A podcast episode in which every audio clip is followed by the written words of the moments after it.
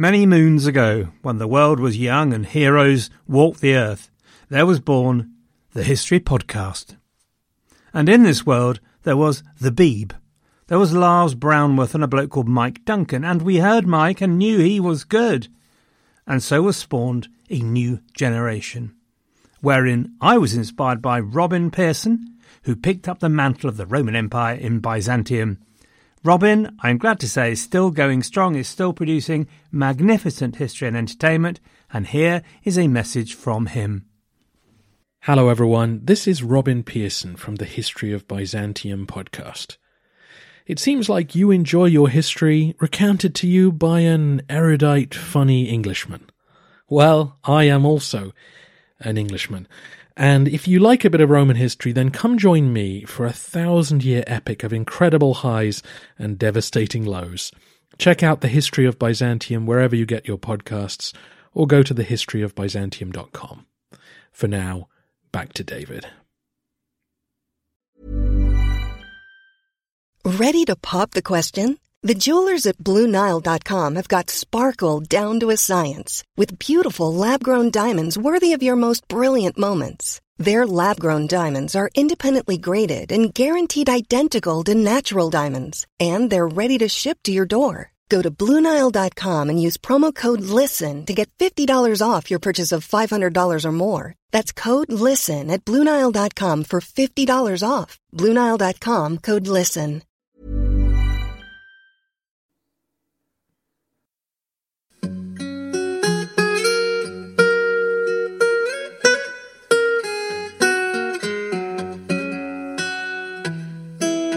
Hello, everyone, and welcome to the History of England, episode 184 Edward's Foreign Glory.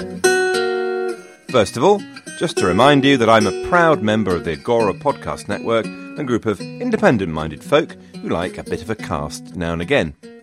You can find out more at agorapodcastnetwork.com.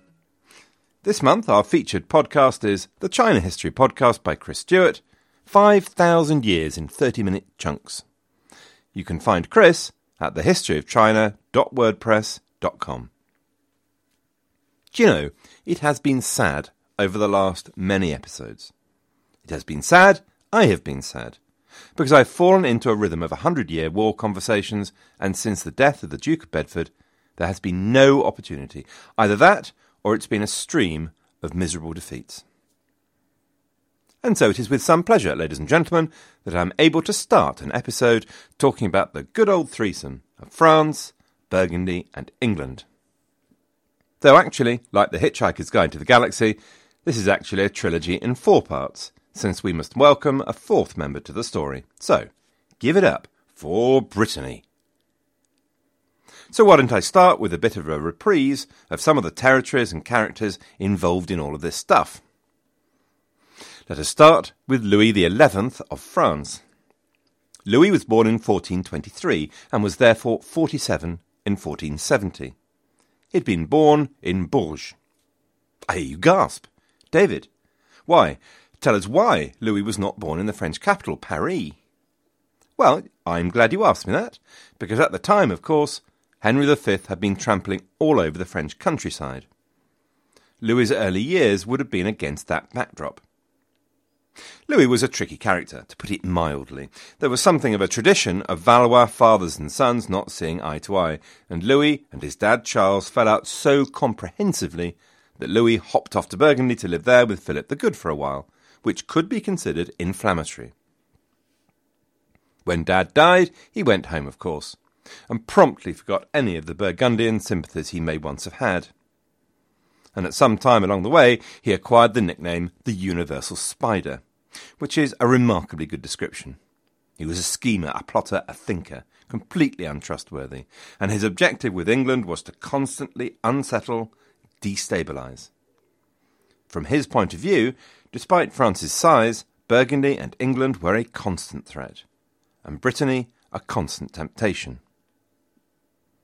Which brings us to Duke Francis II of Brittany, born in 1433 and therefore 37 years old in 1470. Francis was the inheritor of the traditional Breton problem how to survive with a 10 ton Breton eating gorilla on your doorstep, namely France. The answer was to use every handle and excuse you could to play your enemies off against each other. The antagonism of France and England gave Brittany great opportunities to do just that, but also enormous dangers. Back the wrong side, and they'd be toast. So the Bretons were inconstant allies. One of the cards Francis held, of course, was the last of the Tudors, Henry and his uncle Jasper. When they arrived in Brittany, desperate fugitives on the run, riding hard down muddy lanes, and all that sort of thing, Duke Francis welcomed them with open arms. Welcome, he said, and promised they would be treated with, quote, honour, courtesy, and favour. Welcome, he said, and promised they would be free to, quote, pass as their pleasure, to and fro, without danger. Francis was, in fact, a fibber. Francis had no intention of allowing Henry, still just 13 in 1470, to move anywhere with any freedom. In 1474, Henry and Jasper were held in the Chateau Largoët, effectively imprisoned on the sixth floor of the seven floor chateau. The only thing Francis, in fact, could guarantee was that if he sold them, it would be for a good price. And so to Duke Charles of Burgundy, the latest in the line of Dukes of Burgundy who have had such a big impact on English and French history. Charles had been born in 1433, had started his reign in 1467 on the death of his father, Philip the Good, and in 1468 he had married Margaret of York, Edward IV's sister, which was something of a coup for Edward. Margaret was a fierce supporter of her brother, as you might expect. Though it's worth noting that, of course, Charles was clearly driven, as he should be, by the best interests of Burgundy. It was in no way a gimme that he'd jump in the English direction in a face off against France. Charles was a proud man and obstinate to boot. For years he stayed away from the Burgundian court because he'd fallen out with his dad. Where have we heard that before? And he simply refused to back down. Not until Philip was on his deathbed was there a reconciliation, or at least a squeezing of hands, whichever one took to be reconciliation, rather than a squeeze of fury. He was effective and competent, but ambitious, and not always fully in control of his emotions. He was inclined to be rash, hot headed. It's a fine question as to whether he should be known to history as Charles the Bold, which is what we tend to call him, or Charles the Rash. You can interpret the French either way. Charles was super keen to be independent from France. He was also super keen to connect his territories. I've told you this before, so no doubt you will roll your eyes and waggle your fingers in my general direction. But Burgundy was just part of his land holdings. Actually, more of it was in what we'd now call the Low Countries, Flanders in particular.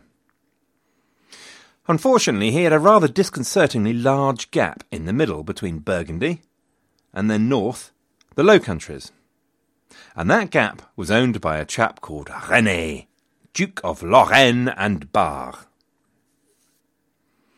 In the early 1470s, Edward's policy was simple and aggressive. He aimed to build offensive alliances against France. He aimed to build alliances which did not simply rely on English arms. He wanted a positive and offensive partnership to deliver his vengeance on Louis, a man he blamed for messing with England and his reign specifically. Plus, Edward was still only thirty, and had Edward III and Henry V firmly in his mind as models. He was himself creating a court as glorious and as rich as any in Europe. A court to rival the Burgundian court, which was the model of Europe. He took the Knights of the Garter firmly to his heart, revelling in all the ceremonies around it. And he would rebuild the chapel of St. George at Windsor, the Garter Knights' spiritual home and he was generally a great builder, rebuilding fortresses and palaces at Calais, Nottingham, Westminster, Greenwich, Eltham, and Fotheringhay. And bearing in mind that he'd walloped pretty much every army sent against him when he had a fighting chance, what better than to recreate England's glorious past by reclaiming his rightful throne? That is to say, the rightful throne of France. So, by April 1473, Brittany was lined up. Burgundy was quite close. Their demand was for Edward to give them the Lorraine and Bar if they put him on the throne of France. Sounded fine to Edward. No problem giving away what you haven't got at the moment after all. Edward now felt secure enough to go to Parliament for the cash he needed for war. Now, Parliament was a little cautious, to say the least. After all, they'd granted a couple of bouts of taxation, and then Edward hadn't done what he said he would. So this time there were strings attached, and there were a couple of features of the grant that was eventually forthcoming. Firstly, it was tied to Edward going to war before the end of 1474. Until that time, the money would be collected, but it would be held by Parliament in a secret, special, safe place. And then if the king didn't go to war, they'd give the money back to the taxpayers. The other thing is quite interesting too. I mean, it's not very interesting, and in fact, some of you may consider it to be no more than mildly interesting, or even a little dull. But what I consider to be most diverting was that Parliament decided to levy this as an income tax, rather than the normal tax on movable property. It was to be levied at the rate of 10%. Now, I read an article in a national newspaper saying that income tax was first introduced by William Pitt the Younger to help fight Boney. Well, not so, national newspaper editor person. Us History of Englander types, we know that the first income tax was Henry II's Saladin tithe of 1188, do we not? History of England types. And here we are again in 1474 with an income tax. The reason for it being an income tax is also interesting. Again, possibly only mildly. It was genuinely to make sure the burden of the tax didn't fall on those least able to pay, to make the tax progressive. Because your big magnate normally just wandered along to the king and said, Uh, king? Hello, big and important magnate. How's it hanging, dude? You know that tax everyone's got to pay? You know, so's you can go and eat croissant or wear a beret again. Yes, yes, the all important tax all of my citizens must pay. Well, by all citizens, you don't mean me, do you? I mean, I'm far too important and hard up to pay some measly tax. And after all, that's why we have peasants, isn't it? Fair point. Big and important magnate, fair point. Here, take this exemption form and go and chillax on your estate somewhere else. It was felt by the Commons that it would be harder to do this for an income tax, and that the richer you were, the more you'd have to pay, so it would be fairer. For a while, it all went pear shaped. Francis was, in effect, a complete basket case, rushing around from one side of the ship to the other, one moment flattering Louis, the other moment kissing up to Edward. Really, in the seeding committee for most unreliable ally World Cup, Brittany was first on the list for number one seed. Burgundy, meanwhile, was seeded number two, spending its time thinking about Lorraine and Bar and all that sort of thing, and Edward was basically going to miss the invasion date required to get his money from Parliament. So imagine his delight when at the next Parliament, Parliament grovelled, grovelled with apology, and said they were going to miss their collection dates because levying an income tax was really, really hard, and they were going to revert to the old way which is a shame, but hey, some marks at least for trying.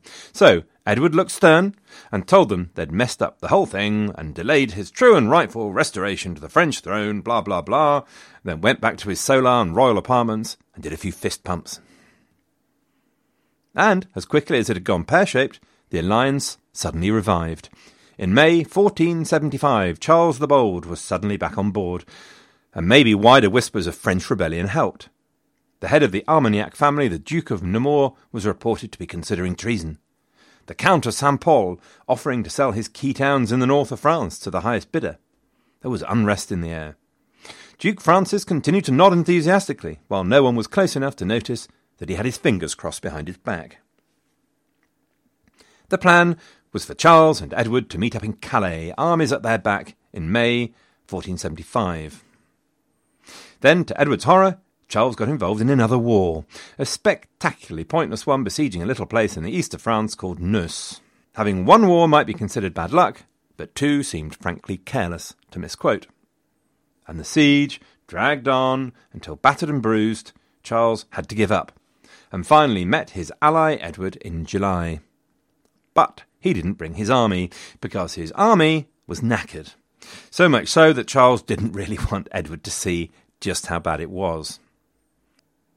Francis, meanwhile, was nowhere to be seen, and would keep it that way. Now, Edward had raised 180,000 quid in taxes, and had one of the largest invasion armies of the entire Hundred Years' War. But he needed Charles. He needed Charles to be sure of beating Louis, though he might be able to do that himself. After all, he was the most successful general of the Wars of the Roses, with bags of experience. But most of all, he needed Charles to help him win the peace. Still, Edward couldn't very well go home without firing a shot in anger. He looked like a complete prune. Charles had the harebrained plan that Edward should march down to the town of Saint Quentin, where the Count of Saint Pol was going to open the gates for them. Then towards Reims, by which time he, Charles, would have legged it all the way back east, crushed his enemies mercilessly with a series of brilliant battles and campaigns in a few short weeks, and be back in time to beat up the French. Hurrah! said Charles, leapt on a horse, and galloped off to his army in the east. So Edward marched his army down to Saint Quentin, passing through Agincourt of glorious memory, and confidently marched up to the gates to take possession of the town from the Count of Saint Pol, and received a cannonball up his backside for his pains. Yet another wheel had fallen off the plan. Now Edward and his captains were seriously in the poop. Towards the coast, the direction they'd come from, the French were devastating the countryside to remove any food. Charles the Bold was boldly messing around in some other part of France, and Duke Francis was playing stool ball with Henry Tudor for all he knew. At this point, two of Edward's captains, Stanley and Lord Howard, released a French prisoner from the camp. His name was Jacques de Grassy, and he'd been perplexed about being released. He'd been equally perplexed when both Stanley and Howard pressed a coin to his little paw and told him to recommend them to the king. How very odd. What would you have picked up from this if you'd been King Louis? Well, they were a clever lot back then, and Louis, the universal spider, was right up there. No oil painting, it has to be said, but then beauty is only skin deep, as my granny used to say. But without doubt, a man with a brain the size of a large orbital satellite. Louis picked up from this that Edward wanted to talk. The following day, after messages flew back and forth, Dr. John Morton and an English delegation met with the French. The English proposals were nice and clear. A payment of £10,000 a year, please. The French heir, the Dauphin, was to marry one of Edward's daughters. And there was to be free commerce for traders between the two kingdoms. This is Paige, the co-host of Giggly Squad, and I want to tell you about a company that I've been loving, Olive and June. Olive and June gives you everything that you need for a salon quality manicure in one box. And if you break it down, it really comes out to $2 a manicure, which is absolutely insane. It's also so easy to get salon worthy nails at home with Olive and June. The difference between how your nails used to look when you did them yourself and now with the Mani system is a complete game changer. The best thing about Olive and June too is it's a quick dry. Dries in about one minute, lasts for five days, and full coverage in up to one to two coats. Visit oliveandjune.com slash perfect Mani 20 for 20% off your first system. That's oliveandjune.com slash perfect Mani 20 for 20% off your first system.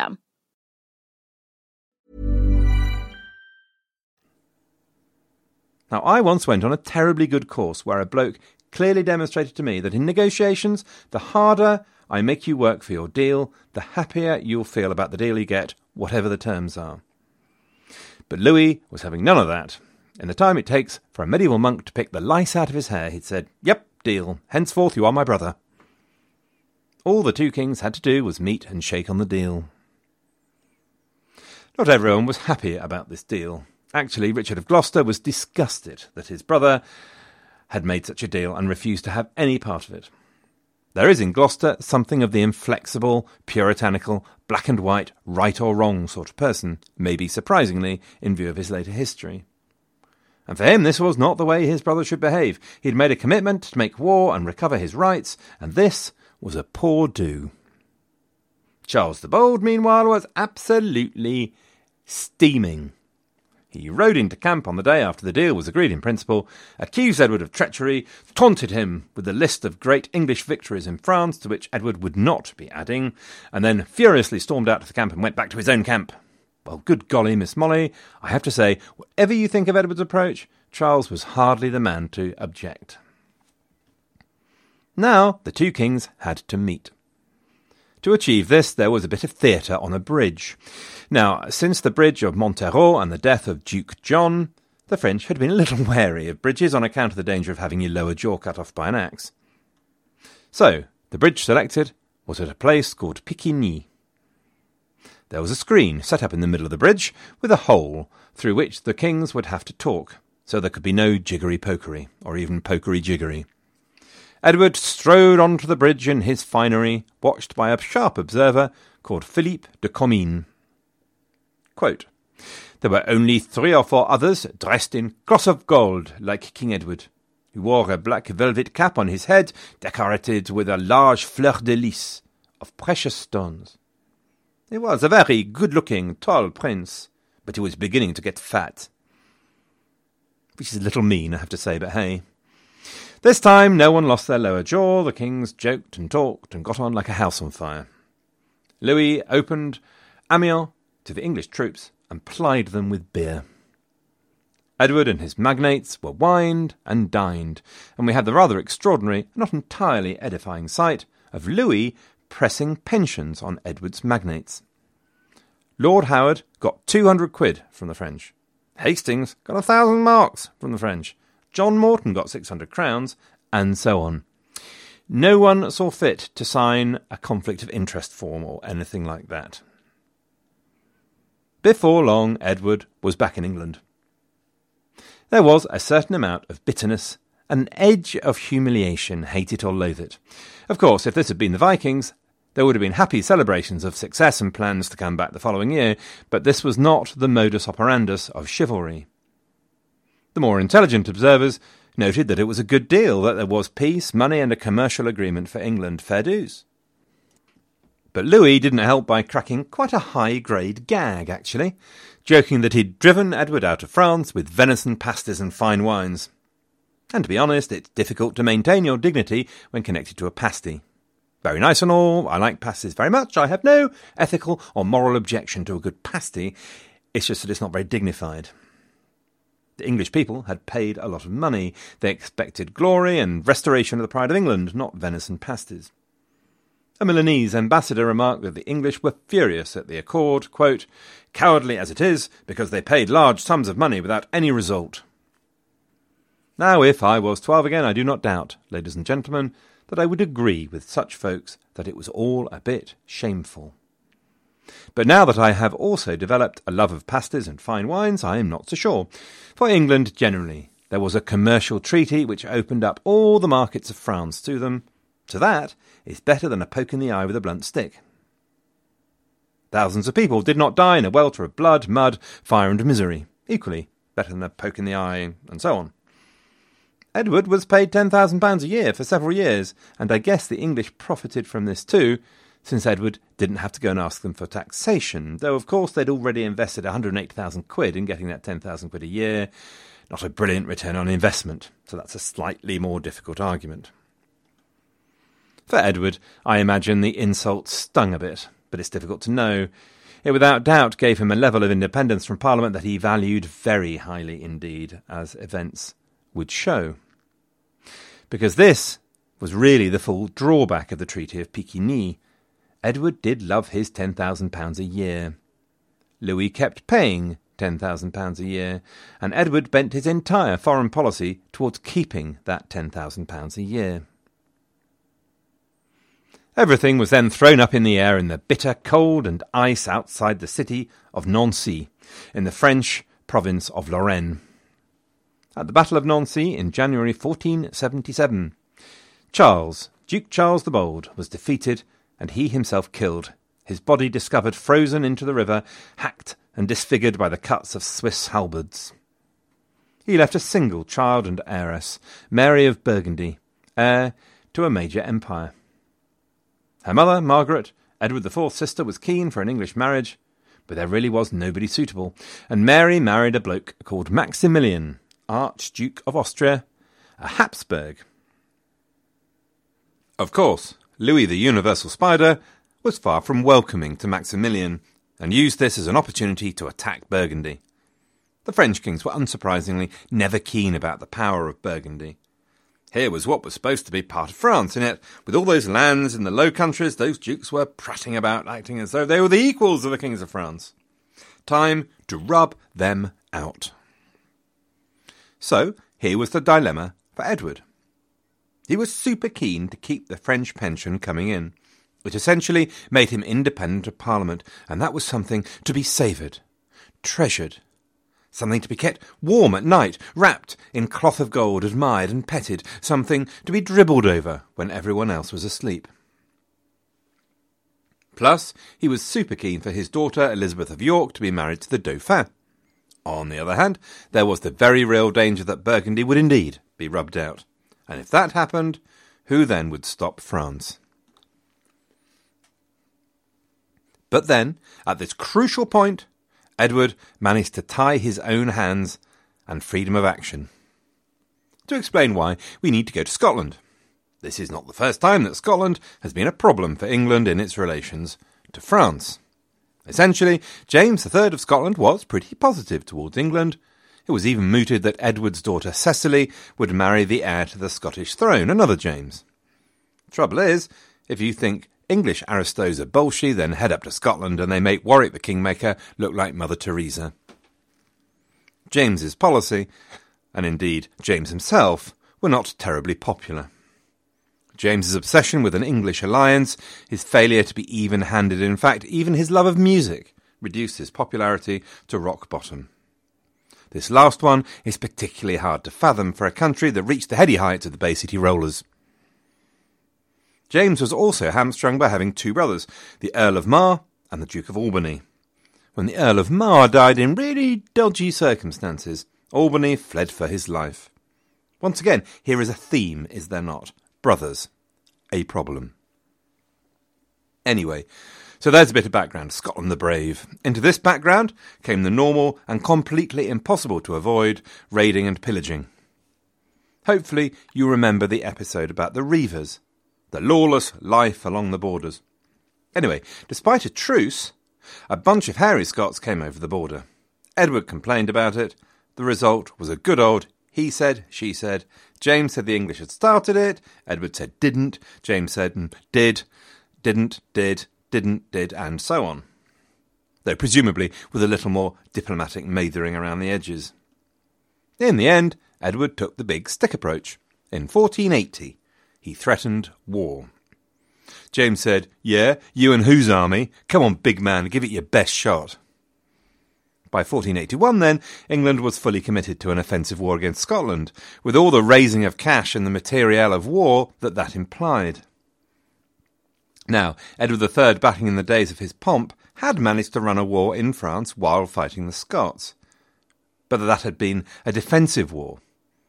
What was absolutely unthinkable was to be able to attack on two fronts, one in Scotland, one in France. No way Jose, no way Alistair. Louis must have loved it, because Louis had a brain. He could see what was going on here, that Edward could bluster all he liked, but no English army was heading over the Channel while they were going north to Scotland. And so Louis played Edward like a fish, dangling the prospect of the marriage between Elizabeth of York and the Dauphin, but always finding excuses at the last minute despite Edward's increasing demand for a final settlement and for the marriage to go ahead. So then, over in Burgundy, Mary and Maximilian were getting desperate as the French piled on the pressure, and they needed allies fast. Edward could surely see the dangers, and finally began to appreciate that this blessed marriage with the French might never be happening. But the pain, the pain of losing that £10,000 was just too much. So, although Burgundy did get their treaty in 1480 with Edward, it was frankly punitive. Maximilian had to replace the French pension. He had to marry the heir of Burgundy to Edward's daughter with no dowry. And all Edward pledged in return was 6,000 archers. 6,000 archers, which by 1481 Louis knew full well were nothing but vaporware. The whole thing is a monument to Edward's greed. In 1481, Maximilian stepped up the pressure on Edward for action, with more than a hint of desperation that he must invade, or Burgundy would be overwhelmed. But Edward was still torn, and actually had started talking to Louis again, very naughtily indeed, signed a secret truce with him. Now I can see his point. While he is attacking Scotland, he couldn't go to Burgundy's help anyway, so might as well get another slug of the ten grand. But still, pretty underhand. So the English invasion of Scotland went ahead, led by Gloucester and joined by the Duke of Albany. It was a substantial army that could have been as big as 20,000 men, and of course the crucial fleet, without which no invasion of Scotland could hope to win. And guess where we start?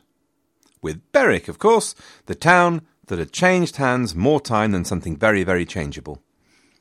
Faced with 20,000 men, the town of Berwick opened its gates, and Gloucester left a force to besiege the castle and headed north into Scotland. The familiar pattern followed. The Scots couldn't compete with an army the size that the English could raise, so they retreated before it. But once at Edinburgh, the English couldn't go any further, unable to supply their army. Anyway, by July, Gloucester had taken Edinburgh, and that was all very satisfactory up to this point. But now Albany used this success to jump ship back to the Scots on his own terms, leaving Gloucester high and dry. Gloucester made terms with the Scots, demanding a royal marriage and the permanent ownership of Berwick, but then retreated back to England before the terms could be driven through properly. It was all a bit unsatisfactory, essentially. There's some evidence that Edward gave Gloucester something of a tongue lashing for coming back to England before the job was really done. But really, it's Edward's strategy that was at fault. While all this was going on, Burgundy was suffering. However, before I go on, let me make one point. In 1482, the castle at Berwick surrendered, and that, ladies and gentlemen, is the last time that Berwick changes hands. We have passed another landmark on our journey towards the end of history. Berwick is now officially 100% forever English. Welcome, Berwick. And on the altar of these largely unsatisfactory outcomes to the Scottish campaign, it turned out that Edward had sacrificed his influence over European affairs. On the 27th of March, 1482, Mary of Burgundy died after falling from her horse. Maximilian, facing revolt from his provinces, had no choice but to come to terms with Louis. The Treaty of Arras was a grade A, honest to goodness, no poo disaster for Edward. Through its terms, without wanting to simplify things too much, the configuration of Europe changed. The Duchy of Burgundy was indeed rubbed out and became part of France again. The Low Countries remained in Maximilian's hands, and in the fullness, continental politics became dominated by the rivalry between France and the Holy Roman Empire, between Valois and Habsburg. To cap it all, by seeking so hard to hold on to his £10,000 a year, Edward lost it along with the Burgundian counterweight to France. Louis had no need any more to keep Edward on a string until he stopped the payments. Edward's diplomacy yielded precisely a zip. Edward's foreign policy gets pretty much hammered by historians, and for good reason. None of this was particularly cleverly executed. Edward wavered about, appearing to worry much more about money than the big picture. But before we march through the streets of London with banners condemning the man, it's worth reflecting one point. Essentially, Edward avoided a big fight with France. And in the later years, 1475 to 83, he made sure he avoided getting dragged into continental wars. Welcome to England's new foreign policy, to be pursued with fierce determination by his successors. Henry V might have been glorious and all that, but he filled more breaches with English dead and drained more treasure of gold than did Edward. And, in the end, came up with the same result. Oakley dokley, that's enough for one week. Next week, we will have a general catch up of the reign of Edward IV. Which only leaves it to me, lords and ladies, to thank you for all your kind attention. And to thank those of you who have donated, such as my faithful and most laudable monthly donators Henry, Mac Rack, Ross, Simon, and Alan, and also those generous souls who have donated this week Claire and Erica. Thanks everyone, good luck, and have a great week.